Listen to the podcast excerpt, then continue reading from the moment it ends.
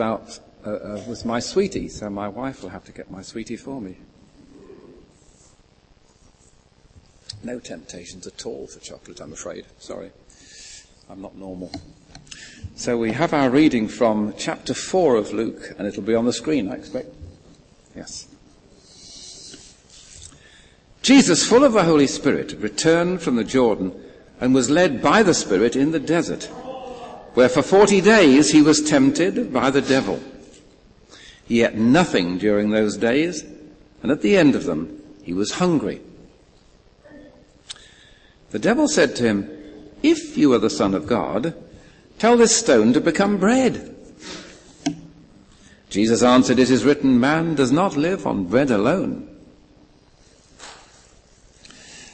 The devil led him up to a high place and showed him in an instant all the kingdoms of the world. And he said to him, I will give you all their authority and splendor, for it has been given to me, and I can give it to anyone I want to. So, if you worship me, it will all be yours. Jesus answered, It is written, Worship the Lord your God and serve him only. The devil led him to Jerusalem and had him stand on the highest point of the temple. If you are the Son of God, he said, throw yourself down from here, for it is written, He will command His angels concerning you to guard you carefully.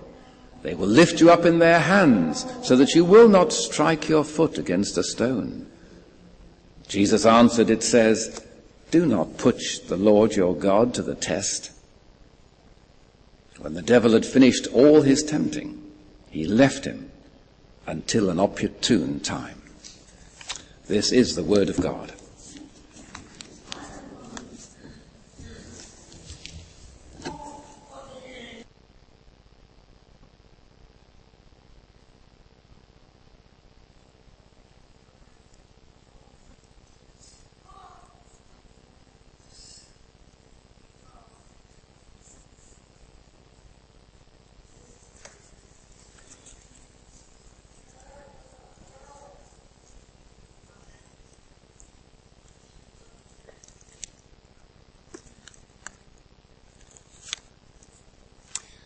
Good morning.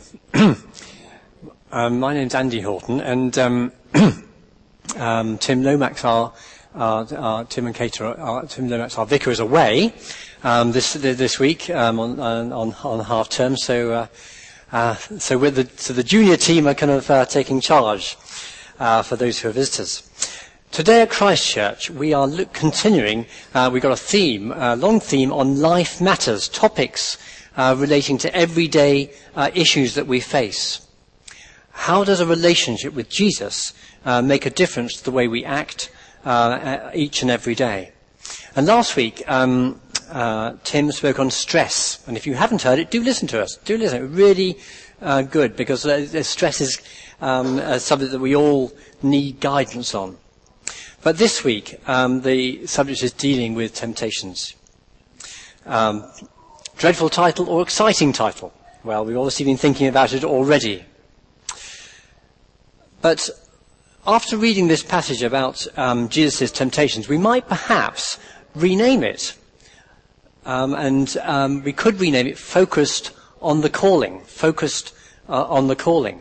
Uh, so perhaps uh, we'll have a little look at it uh, now. Now, does anyone remember who this chap was? Yeah, David Blaine. David Blaine, and um, um, for those of you who don't know, David Blaine, he was an amazing chap. He was he was from America, and he he, he does all sorts of funny feats. Um, and on this occasion, uh, he was in this perspex cage on the south bank of the Thames. And this, and he was, and his aim was to be there for 44 days, um, inside this cage, suspended in the air. Um, and during that time, he went without any food for 44, uh, for, for, uh, or nutrients, and he survived on just four and a half litres of water a day.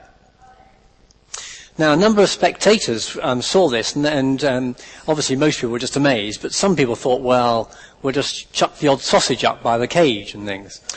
Um, and according to BBC News, a hamburger was flown up there by a remote control helicopter um, as a kind of taunt for this poor guy.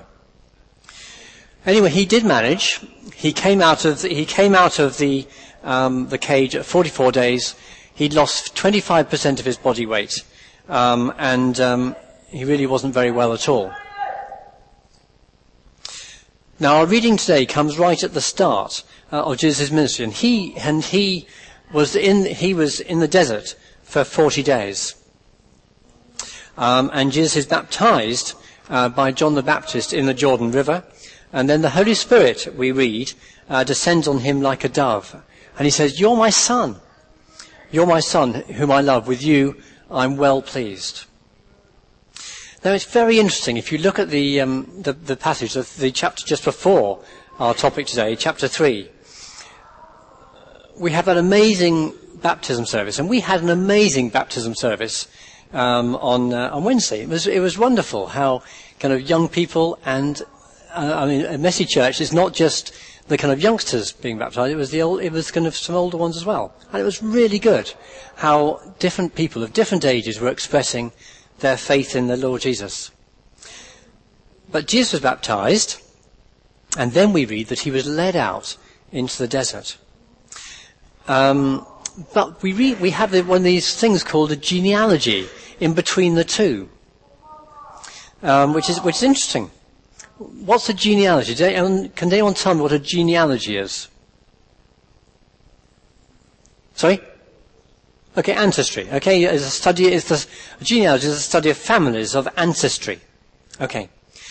And what's interesting, when I, I read this, and, and, I suddenly, and, and I, I, thought, well, why is that there? Why is that there? And um, I think there are two possible reasons. Firstly, to emphasize Jesus had a human ancestry, but also, right at the end of that genealogy, it says, uh, the son of Seth, the son of Adam, the son of God.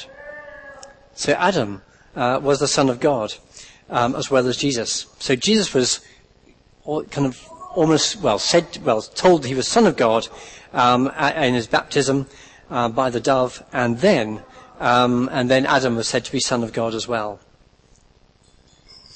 So, how will Jesus compare with the other Adam. Adam failed, didn't he? Adam failed um, in his in, in, in to serve God, but Jesus, how did he cope? How long have you managed without food? And I wonder, has anyone managed a whole day without food? Okay, great. Okay, has anyone managed two days? Okay, has anyone managed three? Okay? Four? Okay. I'm full of admiration. That's great. That's great. I won't ask, I won't ask more details, but it's, it's not easy. It's not easy. I, I, I don't cope well without uh, food. When I wonder, when are we most weak? And when are we most susceptible to giving way to temptations? And someone suggested this mnemonic hungry, angry, lonely, uh, tired. We have to be so careful in these situations, don't we? If, if you're hungry, it's so, it's so difficult not to succumb to your temptation, isn't it? If you're hungry in that chocolate, uh, have you still got your chocolates, by the way? Okay, make sure you keep them, please, please. Don't, don't, don't eat them yet. Okay? But when you're hungry, it's so easy, so difficult not to not to kind of give in to temptation. And if we're tired or if we're angry, we must never we must never send that email, must we? Must it, it needs to be kind of kept till the next day. Um, be wise, be wise. Anyway, Jesus was hungry, and the devil comes to him, and uh, in the desert after these forty days, forty days and, he's, and he says, Tell these stones to become bread. Now, what's wrong with that? What's wrong with that? Why is this a temptation at all? It actually seems very sensible, doesn't it? Jesus, you're God and you're incredibly hungry. You, you've been healing people, why don't you just make one or two stones bread? What's wrong with that? What's wrong with that? I think the answer is in this, is this, this little bit from Philippians 2, which I think we probably understand when we just read it. Jesus didn't, didn't consider equality with God something to be grasped, but he made himself nothing, taking the very nature of a servant, being made in human likeness. It was really important that Jesus was in human likeness. It was critical that Jesus remained subject to human limitations, and that's why it was a temptation for him. By magicking the stones into bread, Jesus would be emphasizing that he wasn't subject to the same limitations as the rest of us, and that would be denying the whole purpose of his coming. Man shall not live by bread alone, was what Jesus then replied. The first son of God, Adam, gave in uh, to the food temptation, but Jesus uh, resisted. Temptations, you know, they're, they're usually subtle, aren't they? Surely, Jesus could have changed just one stone into bread. Similarly with us, God doesn't want me to be unhappy. He loves me. If this thing makes me happy, surely God would want me to have it. Because He loves me. I quite enjoy looking at car magazines. Don't know if it, did anyone else look, enjoy looking at car magazines? Okay, great. okay, um, but I quite enjoy that. But what about clothes magazines? Um, or, or the gadgets? Money. They're not fundamentally wrong, but how we, our attitude to them can be wrong. Our wants, our wants need to be put under, the, under God's control, like Jesus did. Jesus stayed, stayed tuned to the mission his Father had given him. If we've accepted Jesus as our Saviour, then we're also God's children and have a mission here on earth. Let's move on to the second temptation. Verse 5. The devil led him to a high place and showed him in, in an instant all the kingdoms of the world. And he said to them, him, I'll give you all their authority and splendor. If you worship me, it will be yours. If you worship me, it will be yours. What would have happened um, if, or at least perhaps I could ask you a question. Perhaps I could ask you, um, um, what would you, what would you want to be? Least this kind of, kind of for young people. What do you want to be when you grow up? or what do you want to be? What do you want to be in future? And that's a really important question, isn't it? Um, those of us at, and that, huge, that applies hugely to those of us at school or at university. What do you want, what, what, do you, what are you aiming for?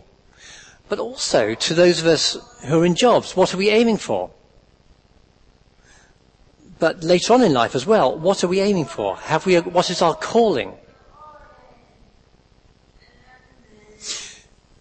What would have happened if Jesus had bowed down to Satan? Because he could have had massive, massive power in the world. And he's so good, he could have abolished poverty and done lots of good things in that, in that kind of way, wouldn't he?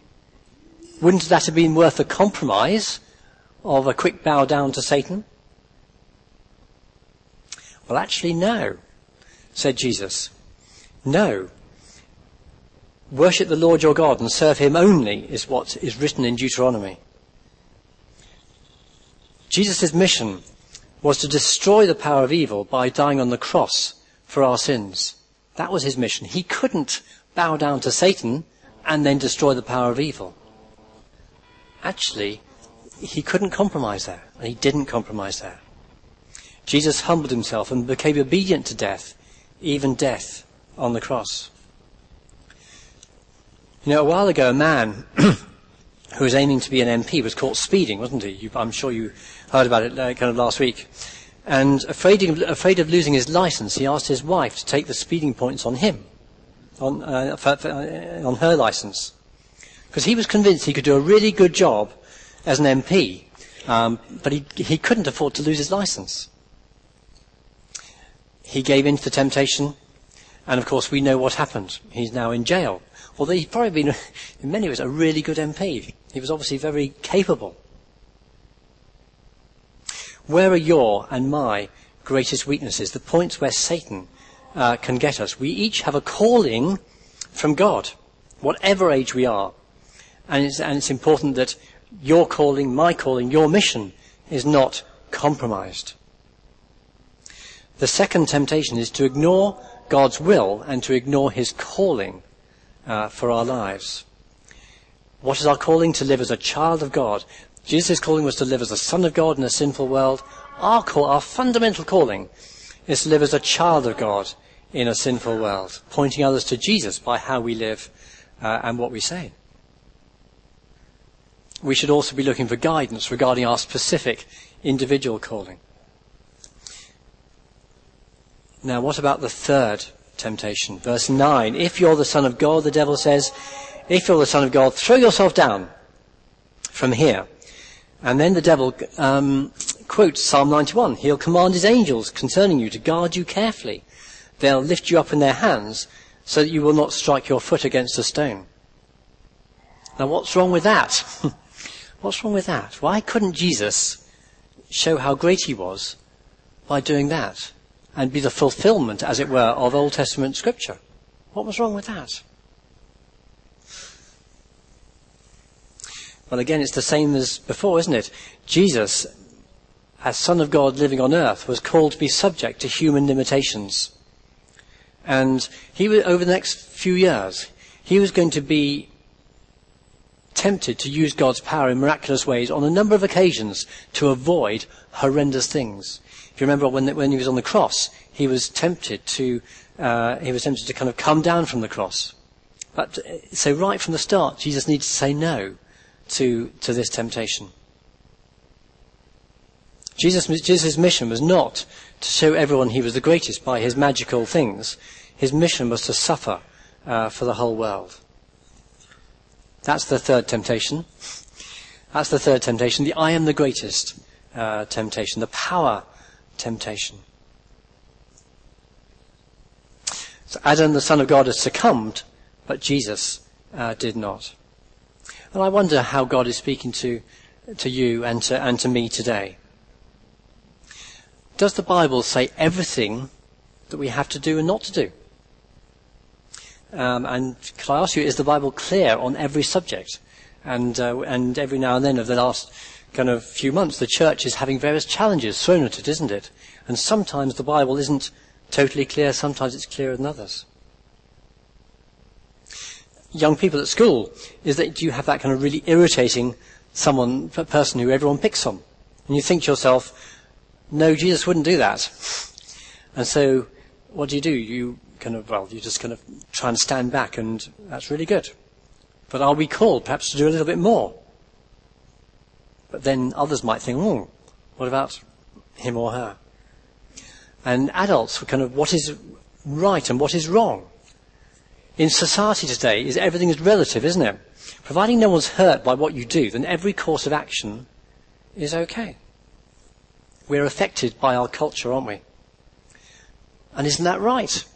Our Christian faith needs to be relevant to today's culture. It's interesting. I was, I was looking at the, the, something in the Old Testament the other day, and have you noticed? It in the Old Testament, the, the, the men often had multiple wives. Okay, well, now was that God's will? Was that, was that right? Was it, well, uh, should we be doing that today? no, my wife says. No. okay. okay, but what's wrong? What, but it seems to be accepted in the Old Testament. Was it right? Or was it a reflection of the culture of the time? Genesis 2:24 says this. It says, "For this reason, a man will leave his father and mother and be united to his wife, and they'll become one flesh." Okay? Was it right to have multiple wives? No. It doesn't fit in with that verse, does it? That, must, that was a reflection of the culture of the time. What about today? What about today? As Christians, we are called to follow God's standards and not to be not to let our faith follow our culture, although we, it's vital to be relevant to our culture. So we have to work these things out, don't we? I want to leave you with four specific thoughts. Firstly, look how Satan started every, tempta- every temptation with a question. He said, if you're the Son of God, if you're the Son of God, okay, if you worship me, etc. Um, Satan was always saying if. And in, to Eve in the Old Testament, did God say? But surely. And it's easy for our own hearts to say the same, isn't it? So, 1 Timothy 1 verse 19, and do bear this in mind. I'll just, I'll just read this to you. It's a really helpful verse, I think, when we're, when we're not sure. Because, because Paul's giving instructions to, to Timothy, and he says, fight the good fight, holding on to faith and a good conscience. And a good conscience. Allow God to work on your conscience.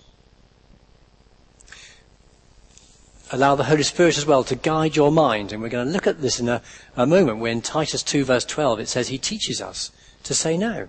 He teaches us to say no in situations. We need training by the Holy Spirit. But I think the, the great message, I think, from Jesus, the real positive message from Jesus today is focus on the better way. Focus on the better way. Jesus knew his calling, which was so much better than Satan's alternative ideas. And similarly, it's the same with us. Jesus was Son of God. We are God's children, called to be God's representatives in our world, our home, our job, our leisure. It's a better way. And we need to keep this in mind that God's way is a better way. That's why we're called to say no in situations. That's why, etc., etc. Let's follow Jesus and be not, not be deflected to the left or to the right. Amen. Thank you.